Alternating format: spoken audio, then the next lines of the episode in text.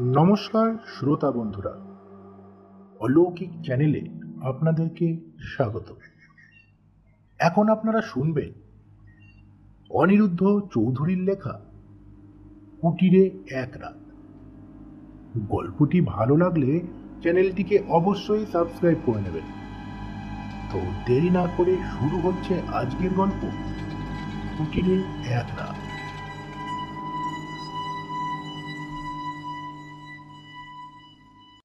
সেদিন সন্ধ্যায় আমি দশ বিশটা আরামদায়ক গোলাবাড়ি আর ছাউনি পেরিয়ে এসেছিলাম ঠিকই, কিন্তু তার একটাও আমার পছন্দ হয়নি। ওর চেষ্টার সায়ারের গলিগুলো বড় আঁকাবাঁকা আর কাদায় ভরা।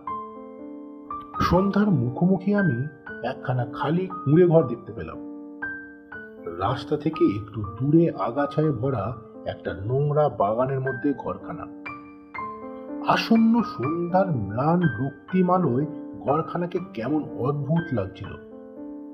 লাগুক অদ্ভুত এই হবে আমার রাতের রাস্তা সারাদিন প্রচণ্ড ঝড় বৃষ্টি হয়েছে। বৃষ্টি থামলেও হাওয়ার বেগ এখনও কমেনি। বাগানের ফলের গাছগুলোর ডালপালার মধ্যে দিয়ে এখনও শোঁ শোঁ করে বাতাস বইছে। বাতাসের বেগে পাতার উপর জমে থাকা বৃষ্টির জল ছিটকে পড়ছে বাগানের এদিকে ওদিকে। বাইরে বর্ষণ থামলেও এই বাগানে বুঝি এখনও বৃষ্টির শেষ হয়নি। কুটিরের ছাদটাকে তো বেশ শক্তপোক্ত বলেই মনে হচ্ছে। আশা করা যায় বৃষ্টির জল ঢুকেনি ভিতরে। ভিতরটা বেশ শুকনোই আছে। একটা পছন্দ মতো শুকনো জায়গা দরকার। একান্তই দরকার। না হলে মারা পড়ব। কেননা আমার পোশাক পরিচ্ছদ বৃষ্টিতে ভিজে একেবারে গায়ের সঙ্গে লেপটে রয়েছে। মনস্থির করে ফেললাম। এই বাড়িতেই রাত কাটাবো। রাস্তার সামনের দিকে তাকালাম। তাকালাম পেছনের দিকে। কোনো লোকজন নেই। ওর চেষ্টার সায়ারের এদিকটা এমনিতেই জনবিরল। তার উপর আবার বর্ষণকান্ত সন্ধ্যা। এমনি সময়ে ঝড়ের মধ্যে কাদায় ভরা পথে কে বেরোবে? অতএব একটা দিক থেকে নিশ্চিন্ত, অনধিকার প্রবেশের দায়ে কেউ আমাকে অভিভুক্ত করতে পারবে না। কোটের লাইনিং এর ভিতর থেকে একটা লোহার কাঠি বের করলাম। সেটার সাহায্যে বন্ধ দরজা খুলে ফেলতে খুব একটা অসুবিধা হলো না। দরজার এপিঠে ছিল একটা মরচেদ্রা পুরনো তালা, আর ওপিঠে ছিল দুটো ছিটকিনি। এগুলোকে খোলা কোনো সমস্যারই ব্যাপার নয়। ঢুকলাম। ভিতরে অন্ধকার, স্যাঁতস্যাঁতে আর ভারী অন্ধকার, দেশলাই জ্বালালাম। একটা ওয়াটারপ্রুফ মোড়কের মধ্যে থাকায় এটা ভিজে অকেজো হয়ে যায়নি। কাঠির ম্লান আলোয় দেখলাম একটা অন্ধকার পথের কালো মুখ।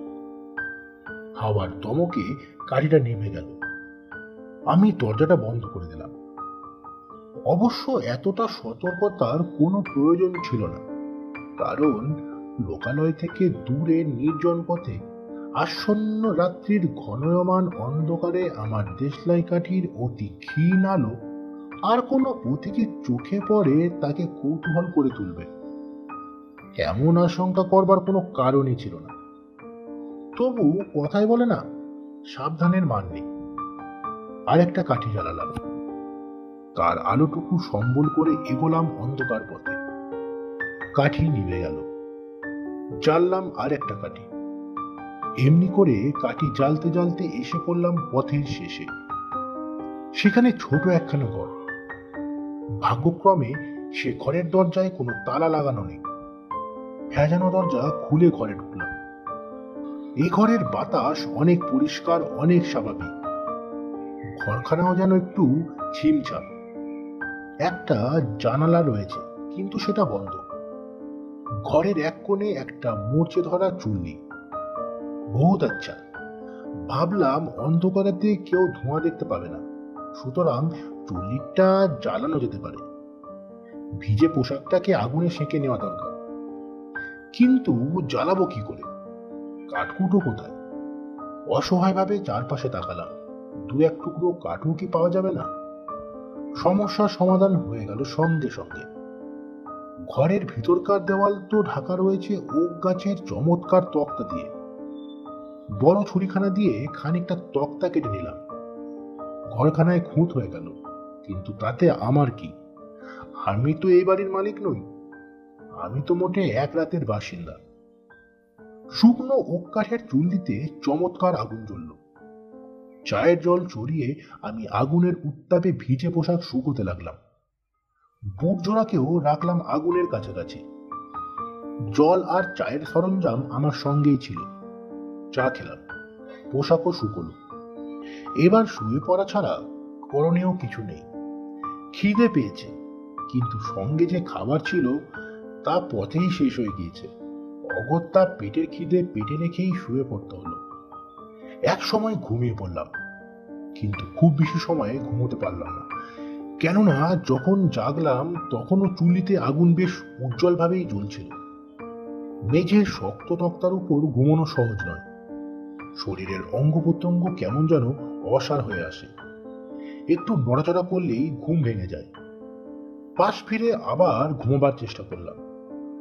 আচম্বিতে একটা শব্দ শুনে চমকে উঠলাম। অন্ধকার পথটায় পায়ের শব্দ। শব্দটা এগিয়ে আসছে এই ঘরের দিকেই। আগেই বলেছি, এ ঘরে একটি মাত্র জানালা আর সেটাও বন্ধ। যে দরজা দিয়ে আমি এ ঘরে এসেছি, সেটা ছাড়া আর কোনো দরজাও নেই। ঘরের মধ্যে লুকাবার মতো কোনো আলমারি অথবা কাবারও নেই।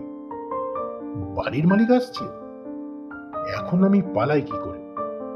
আমি তো হাতে নাতে ধরা পড়ে যাব। কিন্তু এই অবস্থার মুখোমুখি হওয়া ছাড়া আমার সামনে তো দ্বিতীয় কোনো পথ খোলা নেই। বাড়ির মালিক নিশ্চয়ই অনধিকার প্রবেশের দায়ে আমাকে অভিযুক্ত করবে। তার অর্থ যে কি, তা আমার অজানা নয়। আমাকে আবার ওর চেষ্টা জেলে ফিরে যেতে হবে। অথচ এই তো, সবে দুদিন হলো। আমি সেই জেল থেকে খালাস পেয়েছি। সেখানে ফিরে যাবার ইচ্ছে আমার আদৌ নেই। আগন্তুকের কোনো তাড়াহুড়ো নেই। সে বেশ ধীরে সুস্থে অন্ধকার পথ ধরে এগিয়ে আসছে। দরজার ফাঁক দিয়ে বাইরে আলো পড়ছে। আলো দেখেই লোকটি বোধ হয় এগিয়ে আসছে এই ঘরখানার দিকে। সে বোধ হয় ভাবছে তার অন্ধকার ঘরে কে আলো জ্বলল। লোকটি ঘরে ঢুকলো। মনে হলো ও আমাকে দেখতে পায়নি। আমি এক করে গুটি সুটি মেরে বসেছিলাম। কোনো দিকে না তাকিয়ে লোকটা সোজা চলে গেল জ্বলন্ত চুল্লিটার কাছে। জলে ভেজা ঠান্ডা হাত দুখানা গরম করতে লাগল আগুনের তাপে। সত্যি, সাংঘাতিক ভিজেছে লোকটা ওর সমস্ত শরীর থেকে ঝরঝর করে জল পড়ছে। স্বীকার করি, আজকে সারাদিন প্রচণ্ড বৃষ্টি হয়েছে। সন্ধ্যার আগে একটু থেমে আবারও শুরু হয়েছে ঝড় বৃষ্টি। ওর সমস্ত শরীর থেকে জল ঝরে পড়ছে। পড়ছে ঘরের মেঝেতে। লোকটার মাথায় টুপি নেই। চুল ভিজে সব সবে চুল থেকে জল ঝরছে, পড়ছে চুল্লির জ্বলন্ত কাঠের উপর। একটা হিস শব্দ হচ্ছে সেই শব্দের মধ্যে দিয়ে ফুটে উঠছে যেন একটা অন্ধ আক্রোশ, একটা দুর্বোধ্য অশ্বয়া বুঝলাম লোকটি মোটেই একজন আইন মেনে চলা সুনাগরিক নয়। ও আমার মতোই একজন ভবপুরে পথের ভদ্রলোক। সুতরাং একই পথের পথিক আমরা। একটু হেসে ওকে সম্ভাষণ করলাম। কি মশাই আপনিও কি রাতের আশ্রয়ের খোঁজে? তাছাড়া কি? বাইরে ঝড় বৃষ্টি শুরু হয়েছে। শুনছেন না ঝড়ের গর্জন? হ্যাঁ হ্যাঁ তা শুনছি। সারা রাত বোধ হয় এমনিই চলবে।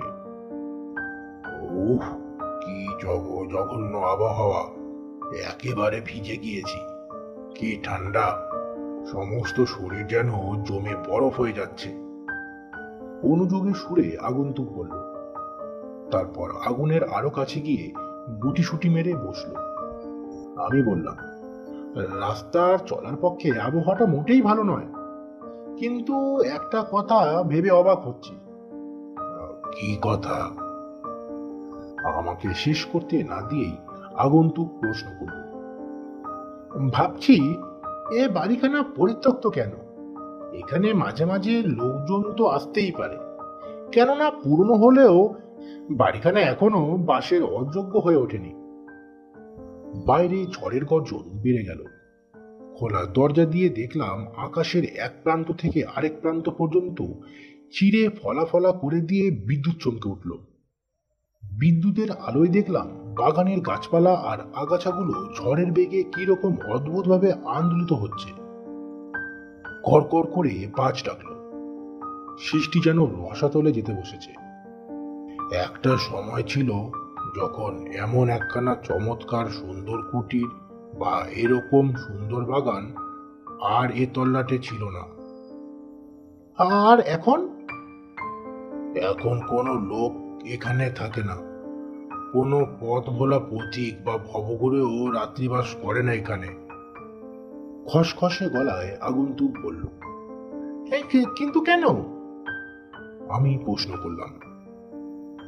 আমার কথার কোনো জবাব না দিয়ে আগন্তুক বলতে লাগল, আজ ভিখারিরা পর্যন্ত এই বাড়িতে রাত কাটায় না।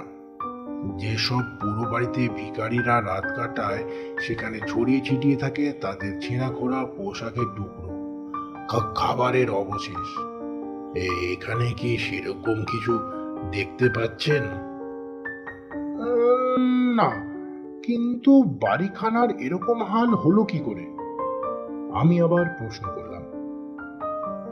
হান্না বাড়ি বুঝলেন মশাই এই বাড়িখানা হলো হান্না বাড়ি হানা বাড়ি দীর্ঘ নিঃশ্বাস ত্যাগ করল লোকটি শ্বাস ফেলতেও যেন ওর কষ্ট হচ্ছে। আপনি দেখছি এই বাড়ি সম্বন্ধে অনেক খবর রাখেন। ব্যাপারটা জানা থাকলে খুলে বলুন না মশাই। ভূত এ বাড়িতে নাকি ভূতের উপদ্রব। লোকটা এ বাড়িতেই থাকতো। সে এক মহা দুঃখের কাহিনী। সব কথা আপনাকে বলবার প্রয়োজন নেই।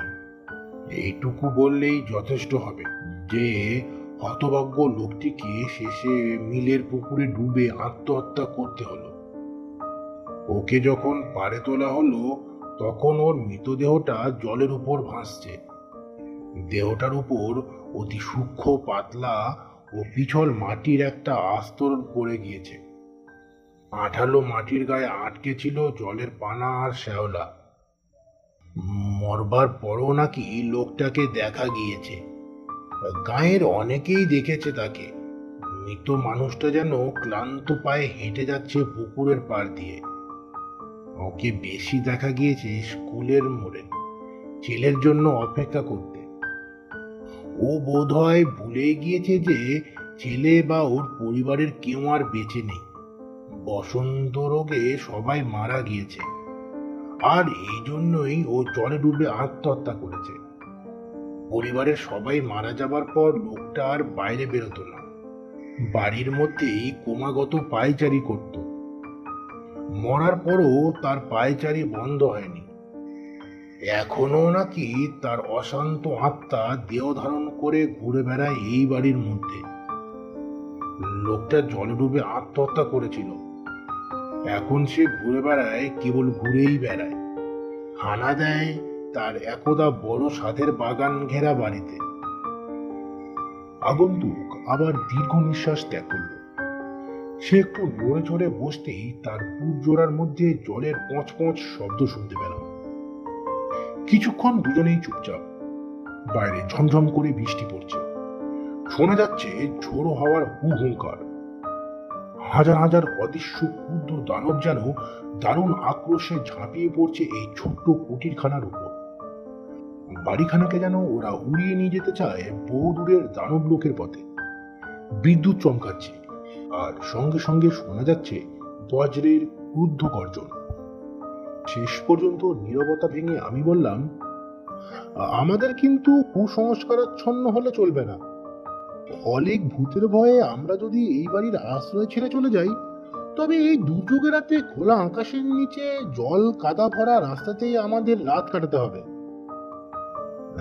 না না এই ছেড়ে যাব কেন? ওসব ভুতুরে আনার গালগপ্প আমি বিশ্বাস করি না। আগন্তুক বলল, হেসে বললাম আমিও করি না। শুনি কম লোকে নাকি ভূত দেখে। আমি কিন্তু কোনোদিন ভূত দেখিনি। আগন্তুক তাকালো আমার দিকে। ওর দৃষ্টি কি অদ্ভুত, কি বিষণ্ণ। মুহূর্তকাল চুপ করে থেকে সে বলল দেখেননি। আপনার বোধ হয় ধারণা ভবিষ্যতেও কোনোদিন ভূতের সঙ্গে আপনার মোলাকাত হবে না? ভালো। কোনো কোনো লোক তো সারা জীবনেও ভূতের দেখা পায় না। গরিব মানুষের বাড়িতে টাকা পয়সা না থাকাটাই একটা দারুণ কষ্টকর ব্যাপার। তার উপর যদি আবার ভূতের ভয় দেখাতে শুরু করে, তবে তো চমৎকার। ভূত নয়, পুলিশের লোকেরাই আমার ঘুমকে অস্বস্তিকর করে তোলে। আমি বললাম, লোকটার জীর্ণ পোশাক থেকে তখনও জল ঝরে পড়ছিল। ঘরের মেঝেটা ভেসে যাচ্ছিল সে জলে। ওর গা থেকে কেমন স্যাঁত স্যাঁতে ভেজা ভেজা গন্ধ আসছিল। আরে মশাই, এতক্ষণ আগুনের পাশে বসে আছেন, এখনও আপনার পোশাক শুকালো না? গার মাথাখানা থেকে তো দেখছি এখনও সমানে জল ঝরছে। শরীর শুকোতে আপনার আর কতখানি তাপ লাগবে? বেশ অবাক হয়েই আমি প্রশ্নটা করলাম। শুকোতে কাস্তে কাস্তে আগন্তুক একটু হাসল। বোধ করি ওর হাসিটাই কাশির মতো। তারপর খসখসে গলায় বলল, আমার শরীর শুকাবার কথা বলছেন? না মশাই, আমার শরীর কোনোদিনই শুকোবে না। কি করে শুকোবে? আমার মতো যারা তাদের শরীর চিরকালই ভেজা থাকবে। তাদের শরীর থেকে চিরদিনই জল ঝরবে। কোনোদিন আর শুকনো হতে পারবে না তারা। বৃষ্টি, রোদ্দুর, শীত, গ্রীষ্ম, যাই হোক না কেন, তাদের অবস্থার কোনো পরিবর্তন হবে না। বিশ্বাস হচ্ছে না? দেখুন তবে। লোকটা তার কাদামাখা হাত দুখানা ঢুকিয়ে দিল চুল্লির আগুনের মধ্যে। কবজি পর্যন্ত ঢুকিয়ে দিল। তারপর ফুকুটি করে এক দৃষ্টে তাকিয়ে রইল জ্বলন্ত আগুনের দিকে। ওর চোখের দৃষ্টি ভয়ঙ্কর। এই যে বদ্ধ উন্মাদের দৃষ্টি। না না এর দৃষ্টি অমানসিক এ দৃষ্টি অপার্থিব। মুহূর্তের মধ্যে সমস্ত ব্যাপারটা যেন আমার কাছে স্পষ্ট হয়ে উঠল। আমার মেরুদণ্ডের মধ্যে দিয়ে বয়ে গেল আতঙ্কের তুহিন শীতল স্রোত। গলা চিরে বেরিয়ে এলো এক নিদারুণ আর্তনাদ। বুর্জোরা হাতে নিয়ে আমি এক ছুটে বেরিয়ে এলাম ঘর থেকে। কি করে যে অন্ধকার পথ আর বাগান বেরিয়ে বাইরের রাস্তায় এসে পড়লাম তাও বলতে পারি না। বাইরের দুর্যোগের প্রকৃতিটাই যেন পাল্টে গেল আমার কাছে। বৃষ্টিধারাকে মনে হলো ঈশ্বরের আশীর্বাদ। কাদায় ভরা পথটাকে মনে হলো পরম আশ্রয়। বিদ্যুতের আলোয় আমি পথ দেখছি। বজ্রের গর্জন এখন আমার কাছে এগিয়ে যাবার সংকেত সেই বৃষ্টি ঝরা ঝোড়ো রাতে হানা বাড়িখানাকে পিছনে রেখে আমি জল কাদায় ভরা পথ ধরেই ছুট দিলাম সামনের দিকে। এখানে শেষ হলো অনিরুদ্ধ চৌধুরীর লেখা কুটিরে এক রাত গল্পটি। এই গল্পটি আপনাদের কেমন লাগল অবশ্যই জানাবেন কমেন্ট বক্সে। আর এখনও যদি আমার চ্যানেলটিকে সাবস্ক্রাইব করে না থাকেন চ্যানেলটিকে অবশ্যই সাবস্ক্রাইব করে নেবেন।